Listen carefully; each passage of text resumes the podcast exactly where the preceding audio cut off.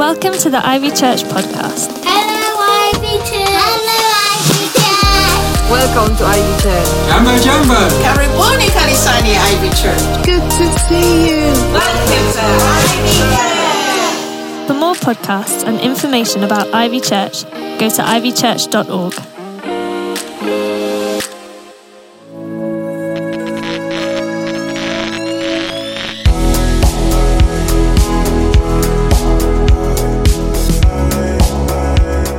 Before a horse can be ridden or used for work, it has to go through a process of being broken or started.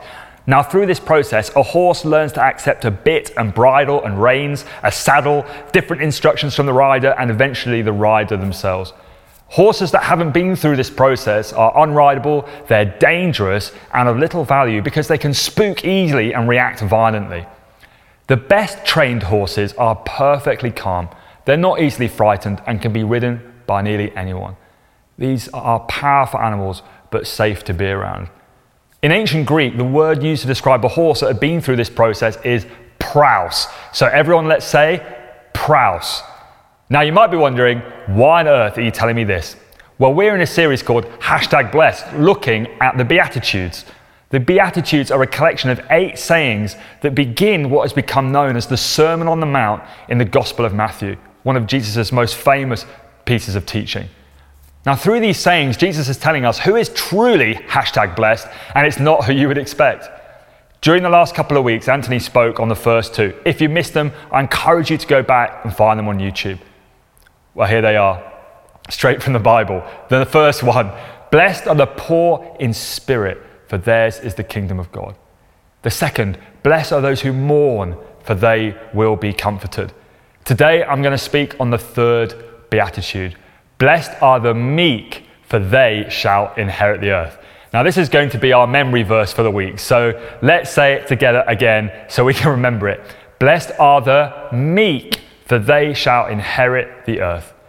Now, you might be wonder- thinking, meek means weak. You might think a meek person is a pushover, apathetic, forgettable. Dictionary.com defines a meek person as docile, overly compliant, and spiritless. How inspiring. Wouldn't you want to be like that? Well, if that's what a meek person is, then why on earth would Jesus say they are blessed? If anything, our culture tells us the opposite, right? I've come up with a real world version of this beatitude. Blessed are the powerful, the competitive, the type the strong willed, the self promoting, for they shall take over the world. They're the blessed ones, right? They're the, the ones that achieve all their goals and take the world by force. Think of Julius Caesar, okay, after quickly defeating Pharnaces II of Pontus at the Battle of Zela in 47 AD, he famously said, Veni, vidi, vici, or in English, I came, I saw, I conquered. There are plenty of books on how to do that, not many on becoming meek. But you see, Jesus says that the meek are the happy ones. And more than that, that world conquest will in fact be given to them. Blessed are the meek, for they shall inherit the earth. Now, an important piece of context. At the time that Jesus was speaking, the people of Israel were ruled by the Roman Empire. Obviously, this was not a popular arrangement. For example, there was a movement of Jewish freedom fighters called the Zealots. They were people who were prepared to do anything to get rid of the Romans, freedom by any means necessary. And they were considered heroes by ordinary Jewish people. So, can you imagine them in this crowd hearing Jesus say, Blessed are the meek? Surely they'd just say to him, Come on, Jesus, get real. That's never going to work. So, what's going on? Who are the meek? Well, in the original language, in the Greek, it reads like this Blessed are the praus. Remember that word?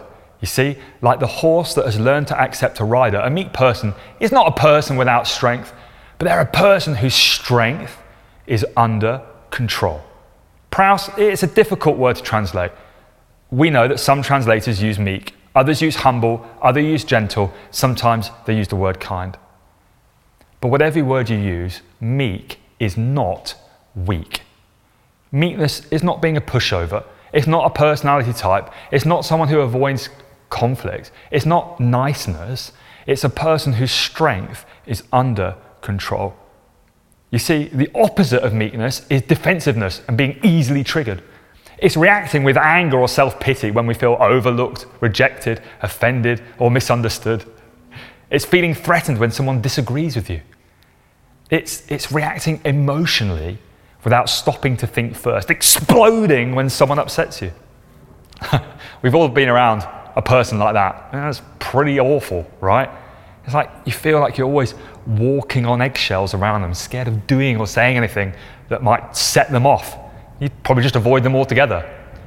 So, a bit like a horse that hasn't been trained, a person like this is unpredictable, difficult, and even dangerous to be around. You might admire them at a distance, but you don't want to get too close. A person like this can't be blessed because I know from personal experience it's a miserable existence. But a meek person is done with all of that. They're not demanding or entitled. They're not easily offended. They don't take things personally. They're not harsh or forceful. When you're around a meek person, you can be yourself. You feel safe. You can be honest. You can relax. You can let your guard down. You don't have to pretend.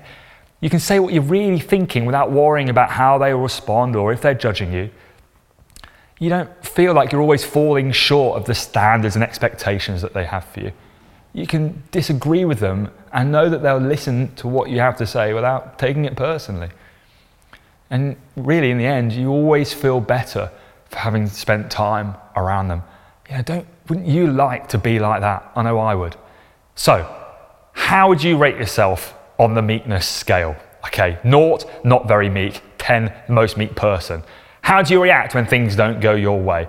How do you react when someone who works for you doesn't do what you expect them to do? Or one of your family members or your friends? What do you do when someone tells you something about yourself that you don't like? The Beatitudes form a natural progression. The first Beatitude, blessed are the poor in spirit, it makes us confront our own need, weakness, and inability. The second, blessed are those who mourn, is about recognizing the truth about ourselves and confessing it, and being really honest. Then, because we know what we're really like, we realize that really there isn't anything worth getting defensive about. And that's where meekness begins.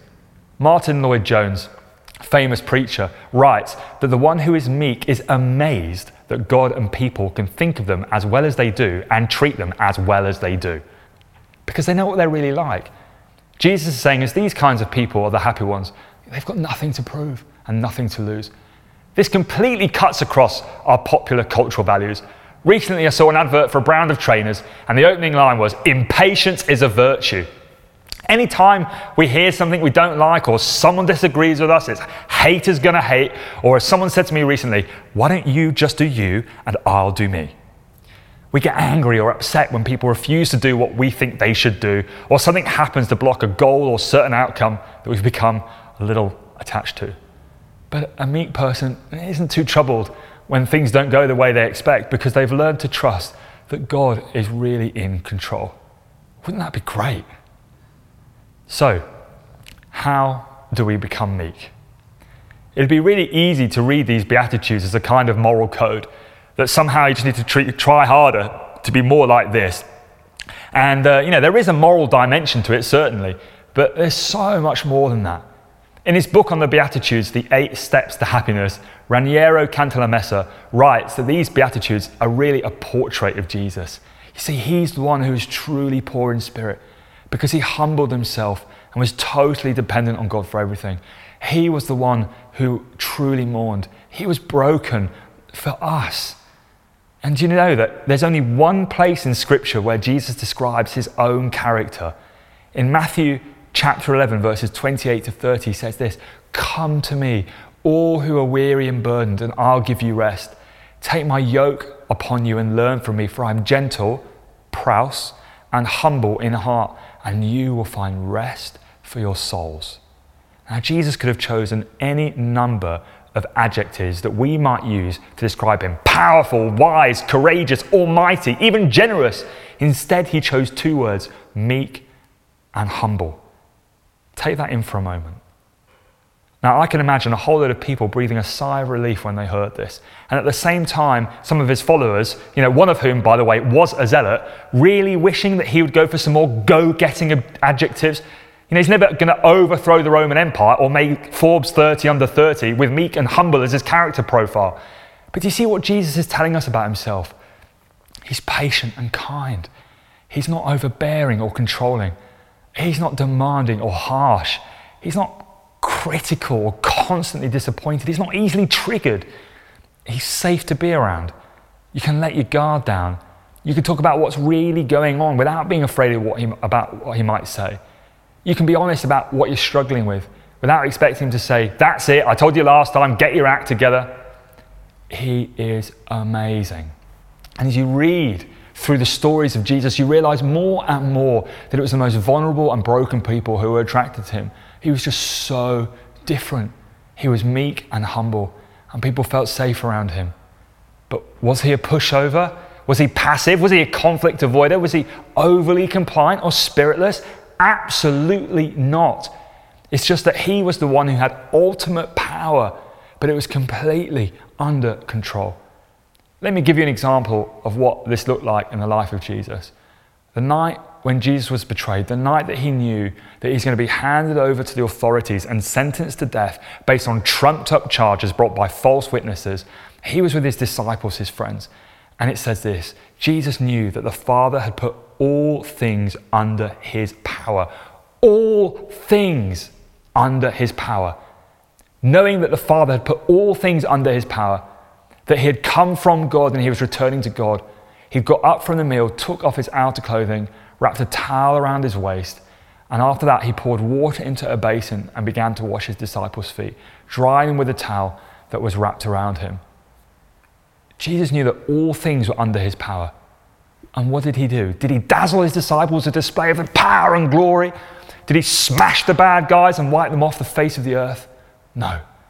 He got on his hands and knees and washed the dirty feet of his disciples. The King of Kings did what only the lowest servant would do. It made his disciples feel seriously uncomfortable, and also it should make us feel uncomfortable. And he said to them, and he says to us, You call me teacher and Lord, and rightly so, because that is who I am. And now that I, your teacher and Lord, have washed your feet, you should also wash one of other's feet. I've set you an example that you should do as I've done for you. Very truly, I tell you, no servant is greater than his master, nor is a messenger greater than the one who sent him. Now that you know these things, you will be blessed if you do them. You know, the disciples were going to receive great power when the Holy Spirit would be poured on them, and they would have the responsibility for leading and multiplying the church. Jesus is saying, This is how I want you to use the authority and power I give to you, not to dominate or control, or as a means to achieving your personal goals, but so you can die to yourself and love and serve the people that belong to me. You know, every time Christians and church leaders lose sight of that, it always goes wrong. The disciples, they needed this lesson burned in their hearts and minds because more than once they argued about who was going to be top dog.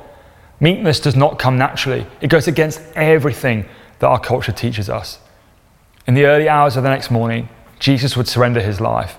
He would listen to all those false accusations and say nothing. Instead, he would allow himself to be sentenced to death by being nailed to a cross, the most brutal form of execution that the human race has ever been able to dream up. You see, Jesus is the one who is ultimately weak. He limited his strength and surrendered his life for our sake. So the question is, how do we become meek? Is it by trying harder to be meek? It doesn't work. We become meek by seeing him, listening to him, and allowing him to change us. In Psalm 32, 8 and 9, God says this I will instruct you and teach you in the way you should go.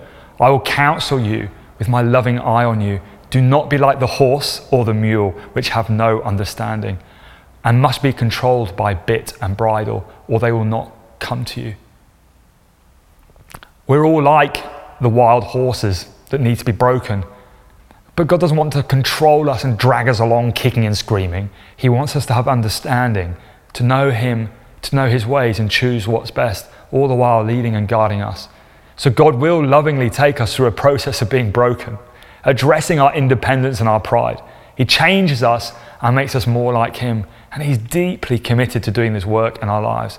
And He can use all of our circumstances to do that. Anything that means that we go through the process of recognizing how much we need Him and how little we can really do without Him. Now, I'll be honest, I really struggle with this. You may have heard of the two conflict types, hedgehog and rhino. Hedgehog is the person who shuts down, withdraws in a conflict situation, whereas the rhino explodes and goes on a defensive rampage and says a whole load of things that they wish they hadn't said later on. Well, no prizes for guessing I'm a rhino. You know, so many times I've spoken and acted without really thinking, sometimes just being defensive out of insecurity, sometimes doing the right thing but going about it the wrong way because I'm acting in the heat of the moment in, out of emotions. And I've been broken by seeing the pain that has caused other people. I've had times of experiencing real anger, frustration, and sometimes bad moods for days when things haven't gone the way I wanted them. I really easily fall into the, oh, what's the point? I give up. It's too hard, poor me. All these frustrations and disappointments, as painful as they were at the time, they've actually come as a gift because it's confronted me with my own pride, my own need for control, my own need to be the best. I'm beginning to understand that really this isn't about me and my goals. Learning to let go of the goals and outcomes that I've become so attached to, and instead beginning to understand this is all about deeply loving and serving people God has put in front of me and trusting Him with everything else because I'm already loved and I've got nothing to prove. Now, I would not say I'm a meek person, but I can tell you I'm a lot happier, and I'm sure everyone else around me is too. God is committed to leading us through this process of becoming meek. You might ask, why though? It's very simple. You see, this beatitude, it comes with a promise Blessed are the meek, for they shall inherit the earth. God wants his people to rule with him. Now, what kind of person do you want to rule the world? It's a question we ask in this country a lot at the moment. Is it someone motivated by power and control who wants things their way? Someone who wants revenge for all the bad things that have happened to them? Or someone who is done with all of that? Someone who has nothing to lose and nothing to prove, who knows that they're there to serve. You see, God does this work in us because He's got greater things, and He wants us to be able to handle it in this life and the eternity to come. And it'd be dangerous to give us that if we're not really ready for it. I want to finish with this. In my experience, the meekest people are the ones that have suffered most. There is one lady in particular that I know she is the embodiment of meekness, strength under control. She is one of the kindest, most compassionate, loving people I know. But she's experienced a lot of pain in her life. But rather than becoming bitter and resentful, she's been able to consistently bring her pain to God. And you can see it in her eyes. She just shines the presence of Jesus. And younger people in the church that have spent any time with her often say, I wish I could be like you. I wish I could have the relationship with God that you have. And she would always say, But you don't want to go through what I have been through to get it. If you relate to her, hear the words of Jesus today Blessed are the meek, for they will inherit the earth. Let's pray. Heavenly Father, Thank you that when you came to us through your Son Jesus, you came, yes, as the King of Kings and Lord of Lords, but you came meek and humble. You came alongside us. You became one of us. You limited yourself and gave your life for us. You became the lowest of the low and gave your life for us on the cross. And you gave us, not only did you do that for us, but you showed it to us as an example of what it means to become like you, to know you, to love you, and follow you. And so I pray, would you do that work of meekness in us, that we might become like you in this world and be prepared for all the things that you have for us, so that people may see you when they see us. In Jesus' name I pray. Amen.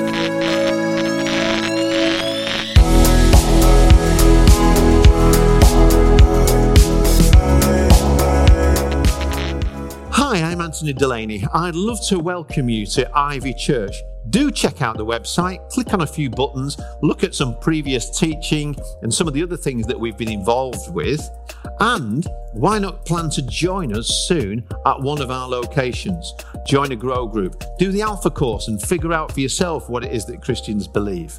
Or if you've got anything we can pray about, be in touch, press the contact button so that you can email us, let us know about you and how we hope you can be part of us. Come and join us at Ivy Church.